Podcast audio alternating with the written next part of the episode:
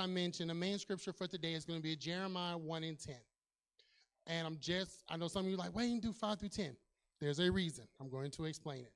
So, Jeremiah 1 and 10, it, in the New King James Version, it reads See, I have this day set you over the nations and over the kingdoms to root out, to pull down, to destroy, and to throw down, to build, highlight to build, and to plant.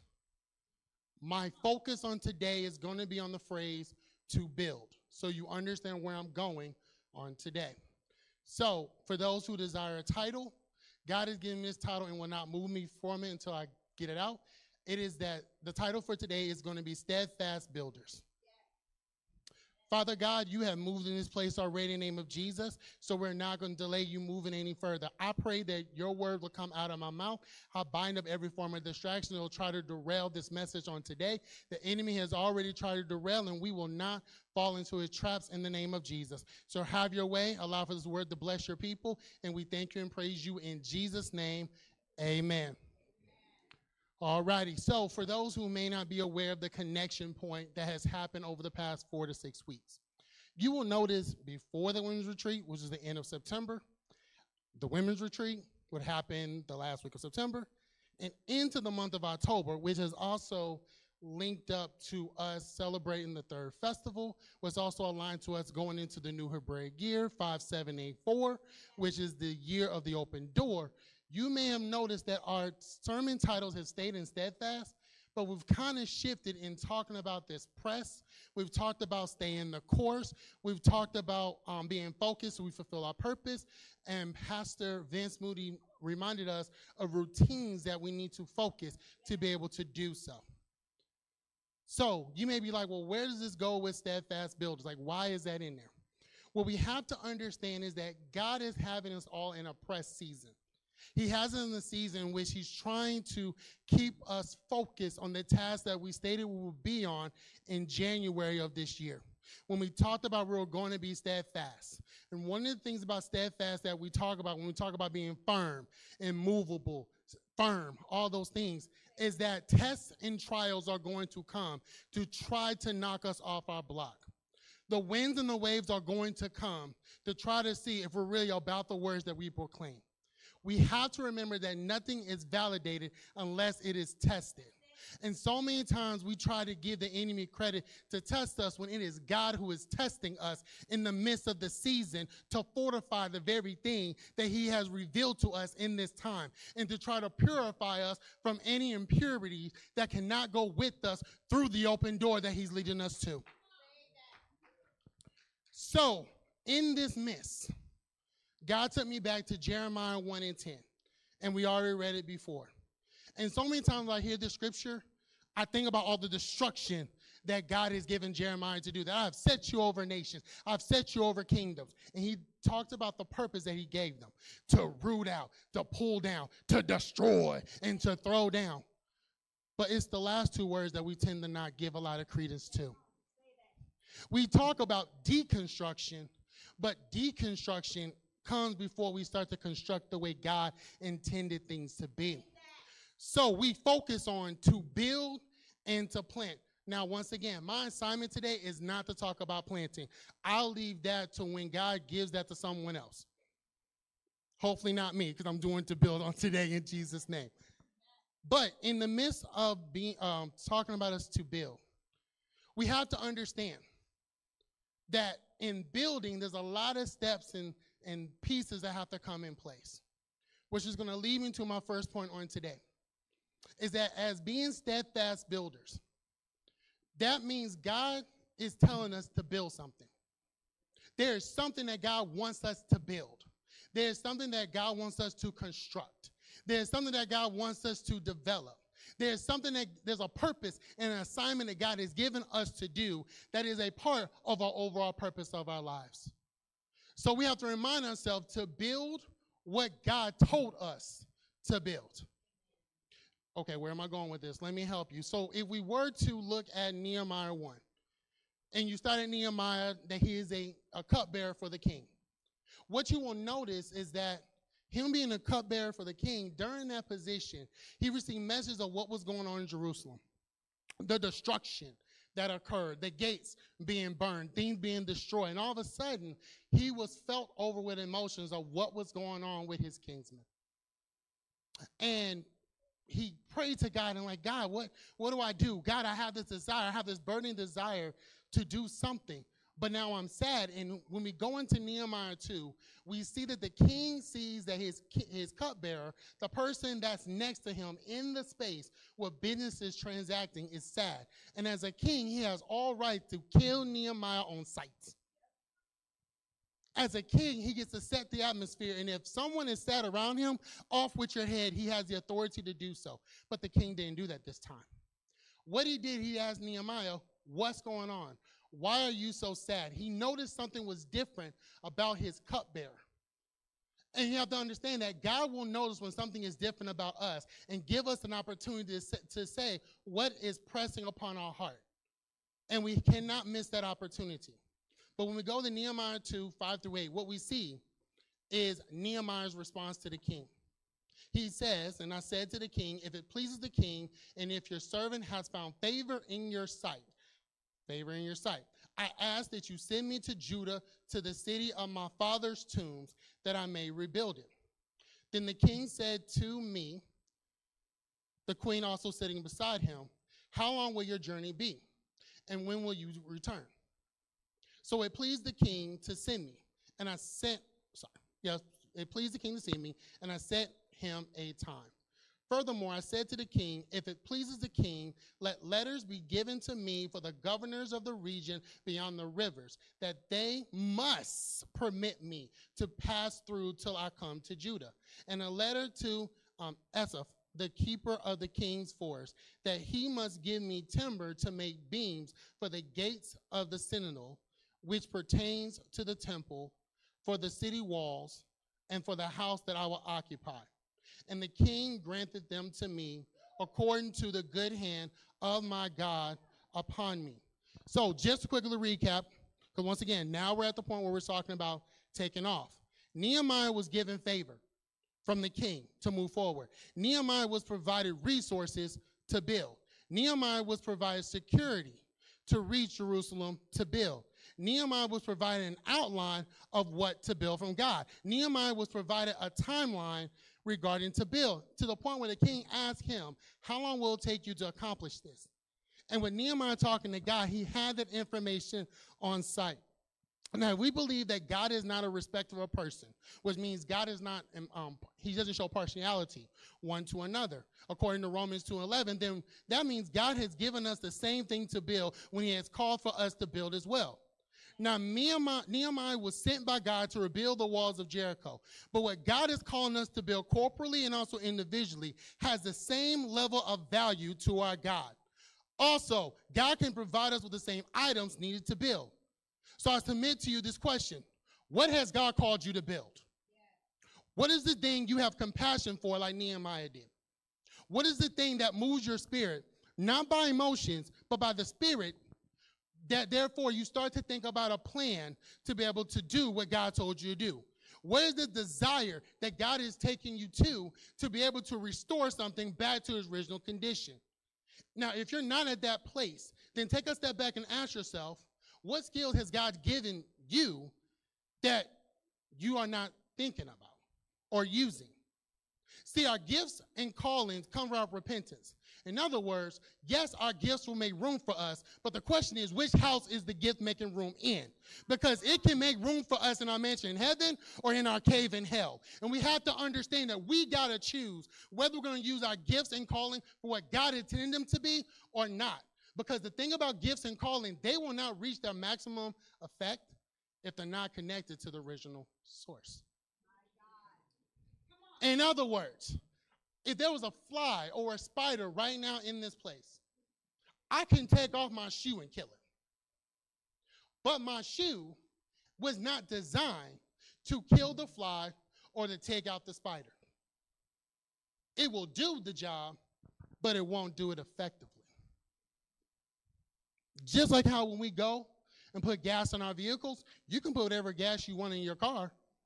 It may run for a moment, but there's particular gas that our cars, our vehicles need to operate at its most optimal level. And it tells us what it is, but do we bypass the sign that it says on our gas tank of which type of gas we need to use for our vehicles? In other words, do we bypass when God puts that compassion up on our heart? Do we bypass the moment where we know God is pulling on us, but we say, nah, God, I ain't the one built for it. I ain't the one designed for it. Remember, Nehemiah was a cupbearer, which means he was in a space, an atmosphere where he saw business take care of. Nehemiah was not given any characteristics of being able to be a builder by hands. But here's where we have to expand what God's trying to say as being a steadfast builder. Being a steadfast, being a steadfast builder isn't just physical structures. Being steadfast builders means we are building something that will outlive our life and stand the test of time for the next generation and the next generation and the next generation to build on top of because the foundation that was built on is God. And when it goes through the fire, when it goes through the storm, when it goes through the trial and tribulation, when people start saying things about it, when people start saying you're doing incorrectly, it will stand in the midst of everything that comes against it and be able to be an inheritance that can be passed passed down from generation to generation that break down the generational curses, that change the environment within our cities, that change the mentality of those who do not understand who God really is. But are we willing to understand that it's not just always a physical thing that God wants us to build? He took the children of Israel through the wilderness for a reason to rebuild them and get rid of that Egyptian mindset and mentality because he knew if they enter the promised land with that mentality, it would destroy the very thing that he had set up for them. Let's keep moving. So, once again, we've already left the gateway, we've already taken off. Now we're going to start getting to that cruising altitude. When we start venturing into Nehemiah 2, what we know is, is some characters start to resurface again. And that's Sanballat and Tobiah. Now, for the sake of time, I'm not going to go through the historical reference. Just know they are the main haters in Nehemiah's story. They come back over and over and over again. But I want to point out some important reasons and times they come in. Because as we're being steadfast builders, we have to understand the purpose of detractors and haters that will try to come against the move of God that we're walking into, the things in which we're building. And the one purpose that our detractors have, it gives us the, the opportunity to say the vision and faith. What do you mean? Here we go. So Nehemiah had to say the vision to the team first that's in Jerusalem, in Judah, and then to the detractors. Nehemiah 2 17 through 18 says, Then I said to them, You see the distress that we are in, how Jerusalem lies waste and its gates are burned with fire? Come and let us build the wall of Jerusalem, that we may no longer be a reproach. And I told them of the hand of my God, which has been good on, on upon me, and also of the king's word that he has spoken to me meaning he shared all the things I talked about in Nehemiah 2 earlier of how he got to Jerusalem. So they said, Let us rise up and build. Then they set their hands to this good work.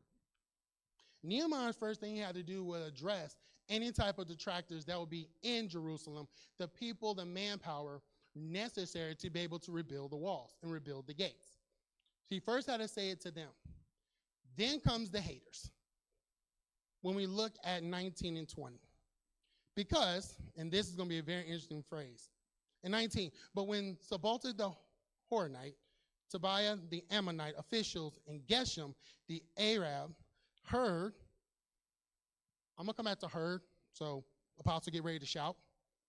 Heard of it, they laughed at us and despised us and said, What is this thing you are doing? Will you rebel or rebel against the king? Pause. They heard. Did it say they saw? They heard. They didn't see. But they heard of the idea of rebuilding. They didn't hear no instruments. They didn't hear no chiseling. They didn't hear no carrying.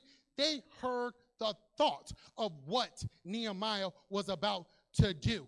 And if you go back to Nehemiah 2 or 1, you will, or 2, earlier in 2, you will notice all of a sudden, this wasn't the first time they had a conversation with Nehemiah about this wall.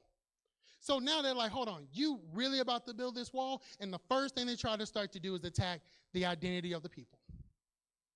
They laughed at us. They despised us. They said, What is this thing you are doing when you rebel against the king? They try to change the purpose. They when haters come against the things we're building, they're going to first try to attack our identity. Next, they're going to try to attack the, the actual task and try to devaluate and try to tell us how good it's going to be or how not good it's going to be. The next thing they're going to do is then try to undercut us. But the thing I love about this is Nehemiah's response. And he says, So I answered them and said to them, The God of heaven himself will prosper us. Therefore, we, his servants, will arise and build. But you have no inheritance or right or memorial in Jerusalem.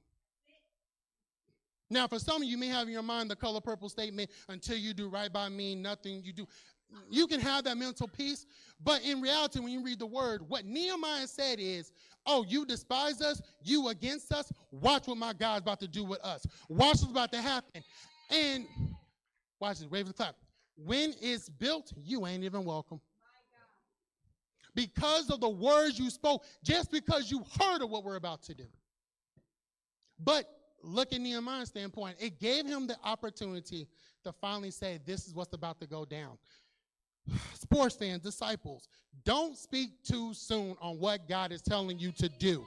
Keep your mouth shut until he tells you to say it. Because once you say it, the enemy is going to try to come in and cause some derailment in the midst of it, just like he did in Genesis 3 and said, Did God really? Okay, we'll just keep going. Second thing is that in the midst of the detractors, one purpose to stand on the vision through action. Now I'm going to skip Nehemiah 3 because that's about actually building the wall, and we're going to move on because four the haters come back.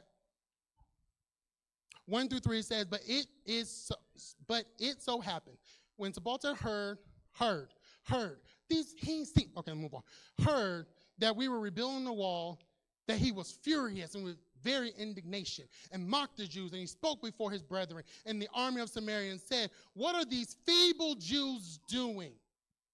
Will they fortify themselves? Will they offer sacrifices? Will they complete it in a day? Will they revise the stones from the heaps of rubbish, stones that was burned?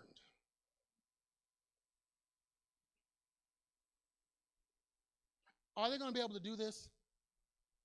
Like, seriously, are they going to do this? Come here. So Bo is talking to Tobiah and his crew, his homeboy. Um, I'm sorry, by the way. You know how I said the word detractors, plural, right? Haters run in packs.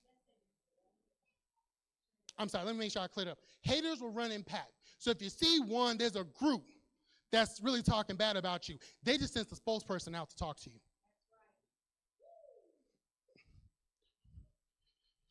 Verse 3 Now Tobiah the Ammonite was beside him and said, Whatever they build, if even a fox goes up on it, he will break down their stone wall. Let's talk about the haters some more. Nehemiah 4 7 through 8, it says, Now it happened again when Tobiah, the Arabs, the Ammonites, the Ashdodites heard, heard, heard, heard, and none of them seen it. Okay, heard that the walls of Jerusalem were being restored and the gaps were beginning to be closed, that they became very angry. And all of them conspired together to come and attack Jerusalem and create confusion. And create confusion. At this point, they started to hear that the walls were starting to go up. It wasn't done yet, but the gaps were starting to close. And they're like, oh no, we got to tear this thing up. Like, we got to go in here and kick some things down. We got to go in and attack them. But we're not just going to attack their structure. What they really recognize is that they were now on one accord, they were now united. They were now moving as one army, as one band, one sound. And not only are we going to knock down what they're producing, we're going to break them up as a people. We're going to create confusion. Now, my Bible tells me that our God is not the author of confusion, but the author of peace. So right there, we identify what the detractors were sent to do. So, people of God, we have to understand our detractors are not our friends. They're going to try to knock down our product as a gateway to try to cause us to be confused about the very call and assignment and task that God has given us to be able to build whatever that, whatever that may be. Whether it's a physical structure, whether it's a family nucleus that actually believes in the Word of God whether it is a getting a group of young men together to show them there's another way besides the way that the world tried to tell them to be able to advance their lives. Whether it is putting together a ministry that is unheard of, but actually start to address the needs of the next generation before it becomes a problem. What's going to happen is you start having naysayers start to come in and say, that doesn't fit our protocol. That doesn't fit what we do here. There's not a space for you. Or here's the lovely one. Ready for this, Rhonda? Mm, go ahead and try it. We'll see. The passive aggressiveness of, so you don't even believe what I heard from God that this can be done? You just gonna say, mm, let me know. You're not even going to say, let me pray to make sure I'm in alignment with you. Let me pray for you as you go through this. I don't understand it, but I do understand that I can pray and begin to back up darkness from you as you continue to seek God's face to give you the strategy to be able to build this very thing that'll begin to dominate the area that you're in and may even have the ability to replicate around the world. That's what haters do. They don't want that to happen and sometimes it's the people closest to us. So Nehemiah 4 and 9, what it says is Nehemiah answered. He said, Nevertheless, we made our prayer to our God, and because of them, we set a watch against them day and night. I believe in prayer. Period. There's no like question mark, there's no however, there's no but. I believe in the power of prayer. What I believe is a gap that we have missed as believers is activating the power of prayer and listening for the strategy and action step afterwards. That we see prayer as just a one way street telling God what is our problem and asking God to soothe us instead of using that irritation and going to God and say, God, how do I ensure that there is change when I move from this point? Okay, let me make sure I'm clear on what I'm communicating. Okay? We will go to prayer and use it as a wish list to God. Give me this, give me that. I hate this. This sucks. This hurts. My big toe hurt. I got a headache. I got a migraine. I'm fighting the spirit of depression for the 18th time. God, will you begin to soothe it? And we're looking for God to bring in a David to play the harp to torment those spirits that are tormenting us. Instead of saying, God, this is what presented before me. How do we eradicate it so it no longer has a place in my life? God, what is the stronghold that is in my life? Where's the foothold to back this thing up? Where's the gap that needs to be closed so that it will not, it will know is no longer welcome in my life any longer? Where's the generational beginning or root that even has this be an off branch into my life? And to stop and allow God to answer our question before we move forward with what He has shown us so that we understand that we address this before we lay the foundation. So I believe in prayer. But Jeremiah, uh, Nehemiah 4 and 9 tells us, he said, I made a prayer to our God. And because of them, not because of the enemy, not because of the haters, but because of my prayer, what God said, we set a watch against our haters day and night. There was a strategy that came out of the prayer that Nehemiah mentioned. Well, how can he trust God? It was the same prayer he gave when he heard that the walls of Jerusalem was, burned down, that he went to God and said, God, answer this prayer that I may go and know what to do. And all of a sudden, open doors came in where he was able to access all of the things that he saw other business owners do when they came to the king. He applied the lessons from the environment and atmosphere that he was had to be silent in to make sure the king lived. That now I get to not just be beside the king, but now I'm in front of the king, able to give him a, a petition. And I didn't have to try to fight for it. The king called me up. And I activated and utilized the place I had. What position has God given you? where he's saying, I need you to build in silence. I need you to be quiet for a moment because I need you to see how the game is played. So that when it is your turn up, you won't play their game their way you'll bring me to the board and be able to speak in a way that will cause for them to give you favor. It will call for them to give you access. It will call for them to give you resources. It will call for you, them to give you land. It will cause for them to give you things that is above your station, but really it's not above your station because we believe we're seated in heavenly places with all things under our feet, including the resources and the land that are needs necessary to fulfill the very purpose that God has given us. So once again, make sure we're clear. Part of, part of the reason for our detractors, number one, we're able to say the vision in faith. We walk by faith, not by sight. Well, then, can you say the faith that God, can you say the vision that God's giving you when He told you to say it in faith and not be like, God told me to do this? No, say it. My God said this, this will happen in Jesus' name. Number two, to stand on the vision through action because he heard that they were about to come and try to knock off everything. But in prayer and getting ready, he stood in the stand he stood on the vision through the action. The action was the prayer and setting a watch. But the third thing our detractors do a great job for us. It gives us the ability to defend the vision and the mission that God has given us. When we look at Nehemiah 4 and 15, it says, and it happened when our enemies heard, heard that it was known to us. Basically, what they're trying to do. And that God has brought their plot to nothing. I don't know why y'all not shouting right now. Because in the midst of Nehemiah's story, the, the, the, the tractors heard that whatever they're trying to do was brought to nothing. And that's a moment to celebrate that when we know that the enemy, the devices, the, the haters, the naysayers, where they may be, know that their plot's not going to work that's the one for us to, sh- to shout. Because I thought the Bible says that the weapon will be formed against us, but it shall not prosper.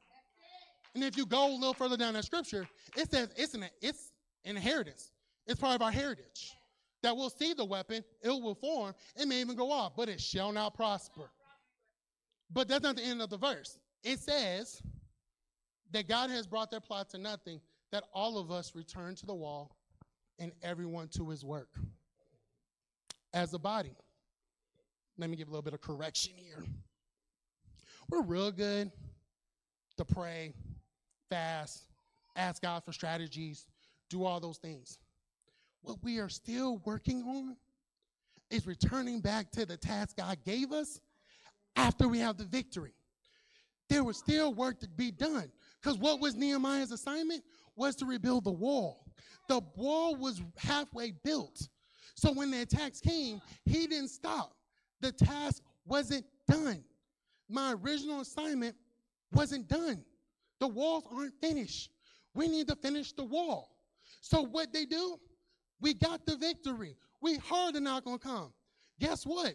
Let's get back to work. Do do. Let's go. Because it's not done. Why am I stressing the work is not done? The people of God, the work is not done for us as well. We have a vision that we are to fulfill. There's a mission God has given us. And this house is based upon Matthew 28, 19 through 20. Are we teaching in all the nations? Are we observe, are we telling them all the things we observe? Because I'm believing that God keeps revealing things to us day by day by day, which means that means there's some new stuff I got to teach some people that God has taken me to.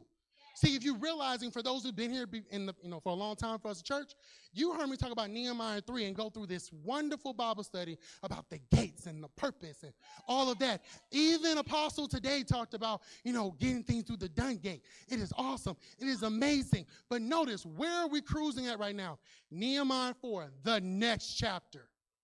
What is the next chapter God is trying to get us to, but we won't turn the page and get off of the last place God moved and start moving with God because there's a newness that's happening. If we mature, there's a time in which we have to stop eating the dish and start cooking the dish. Because there should have been a curiosity on how did you make that? And not a complacency to say, I'll just eat at the table. When do we start cooking the dishes? For those who come behind us. Let me break it down. Thanksgiving is coming.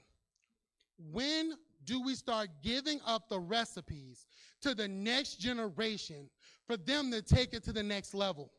Instead of saying my mac and cheese is the bomb and no one can have the recipe. My pe- my pecan pie is awesome, but no one can get the recipe. No one can learn how I made the crust for the apple pie. No, what that is is that is pride. That is not humility. And there's a point in which you have to get off your blessing assurance, or God will move you off your block and begin to give them the recipes so they can see how to make it. Watch this healthier so the next generation do have to deal with all the health things that that came.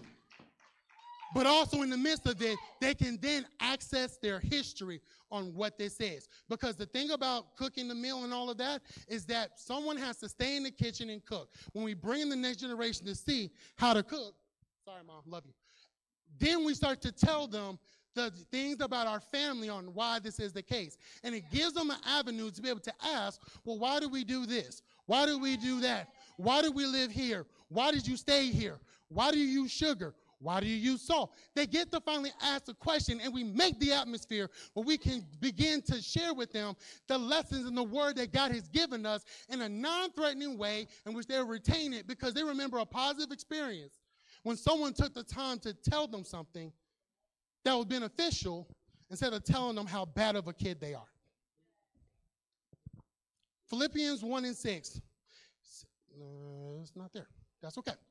I'll say Philippians 1 and 6. It says, being confident in this very thing, that he who has begun a good work in you will complete it until the day of Jesus Christ. In other words, we are incomplete works that God is working with us and through us to be able so that when we are done, he's able to see his image inside of us because we don't serve an incomplete God. We serve a God of completion. We serve a God of completion. We serve a God of completion. We serve a God of completion. We serve a God of completion. We serve a God of completion.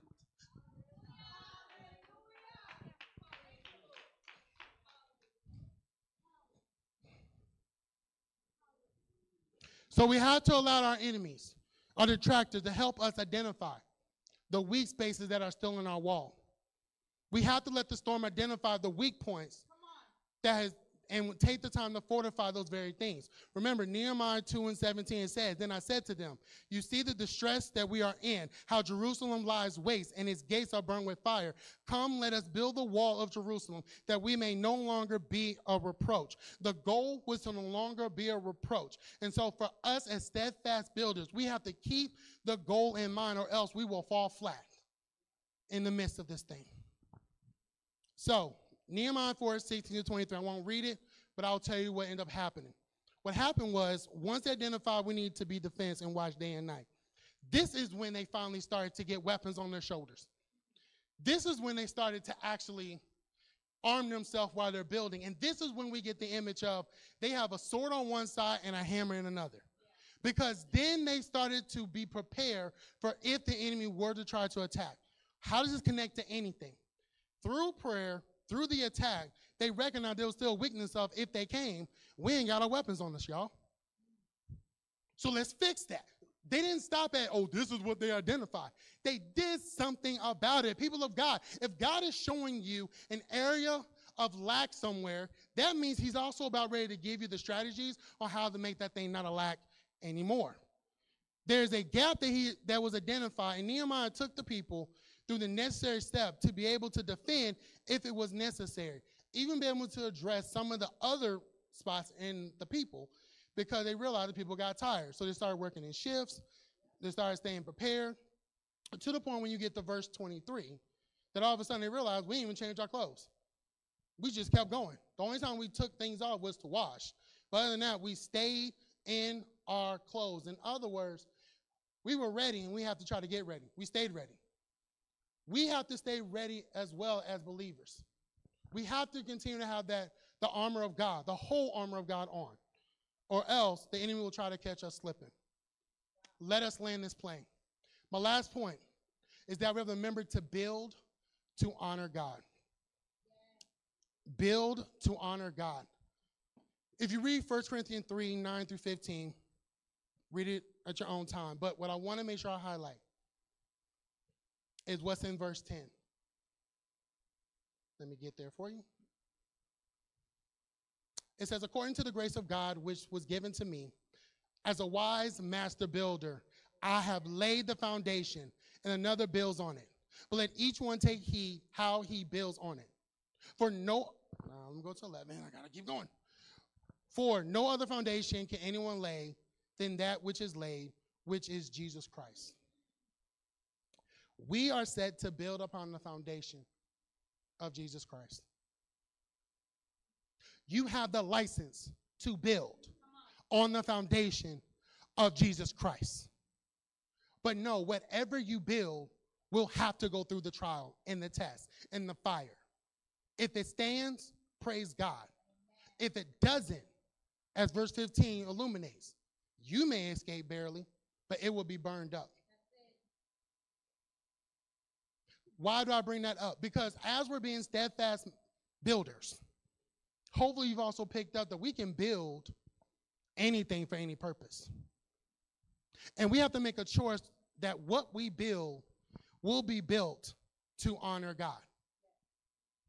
Let me put it this way. Do not allow the work to be your to become your God. Honor the God who has assigned you the work. I'm gonna say it again for those who like to do all the Snapchat and all the comments. I'm gonna make sure you hear this. Do not allow the work to become your God. Honor the God who has assigned you the work. Tax into the gate. Exodus 20, 3, 4, 5, and that lovely number 6. Hmm.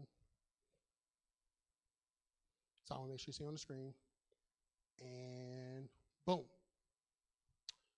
You shall have no other gods before me. You should not make for yourself a carved image, any likeness or anything that is in heaven above, or that is in the earth beneath, or that is in the water under the earth. You shall not bow down to them nor serve them.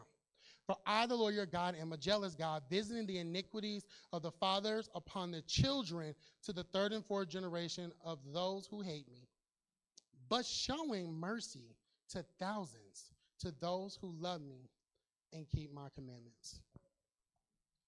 Us building to honor God is bigger than us. When you read that scripture, you recognize our next generations on the line based on the decisions that we make. Are we building? Are we building to make sure there's a legacy and a heritage for them to have? Get your mind off of finances when I talk about inheritance. Are we building a legacy and inheritance for them to receive and to move forward where our ceiling become their floor?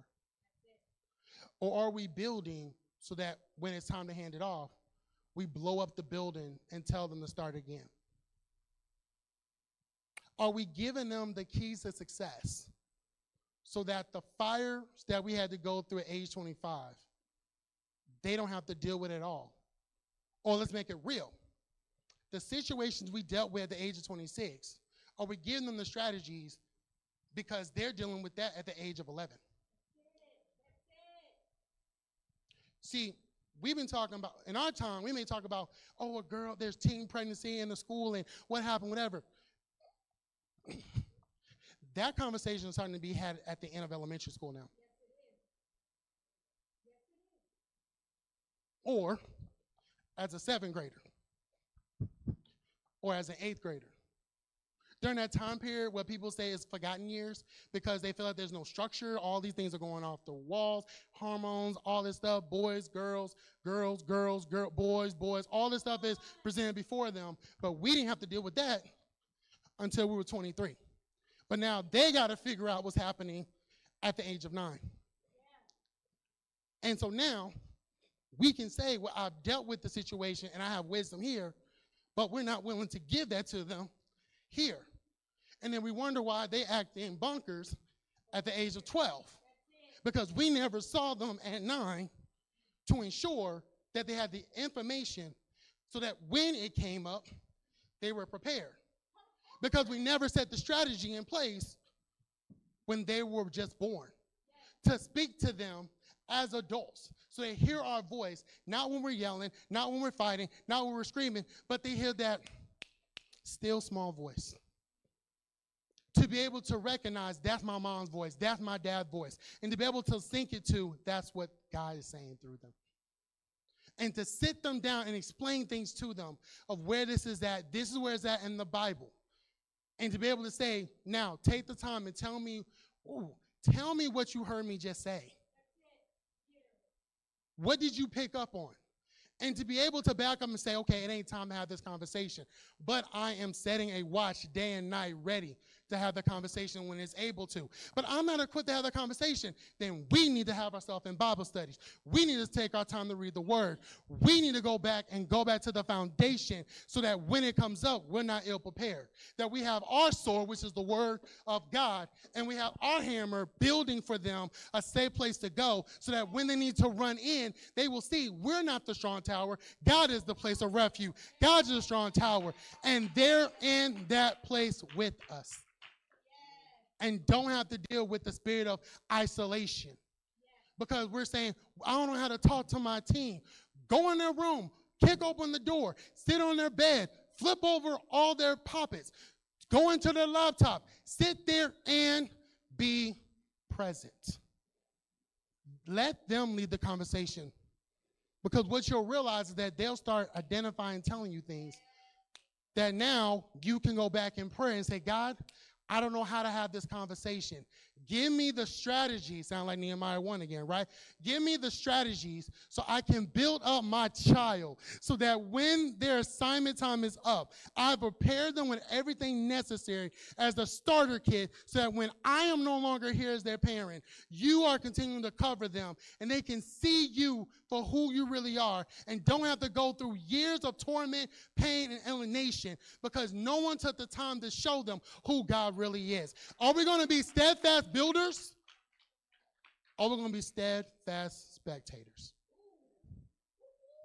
As you stand to your feet on today, I invite you to the altar if you need to come.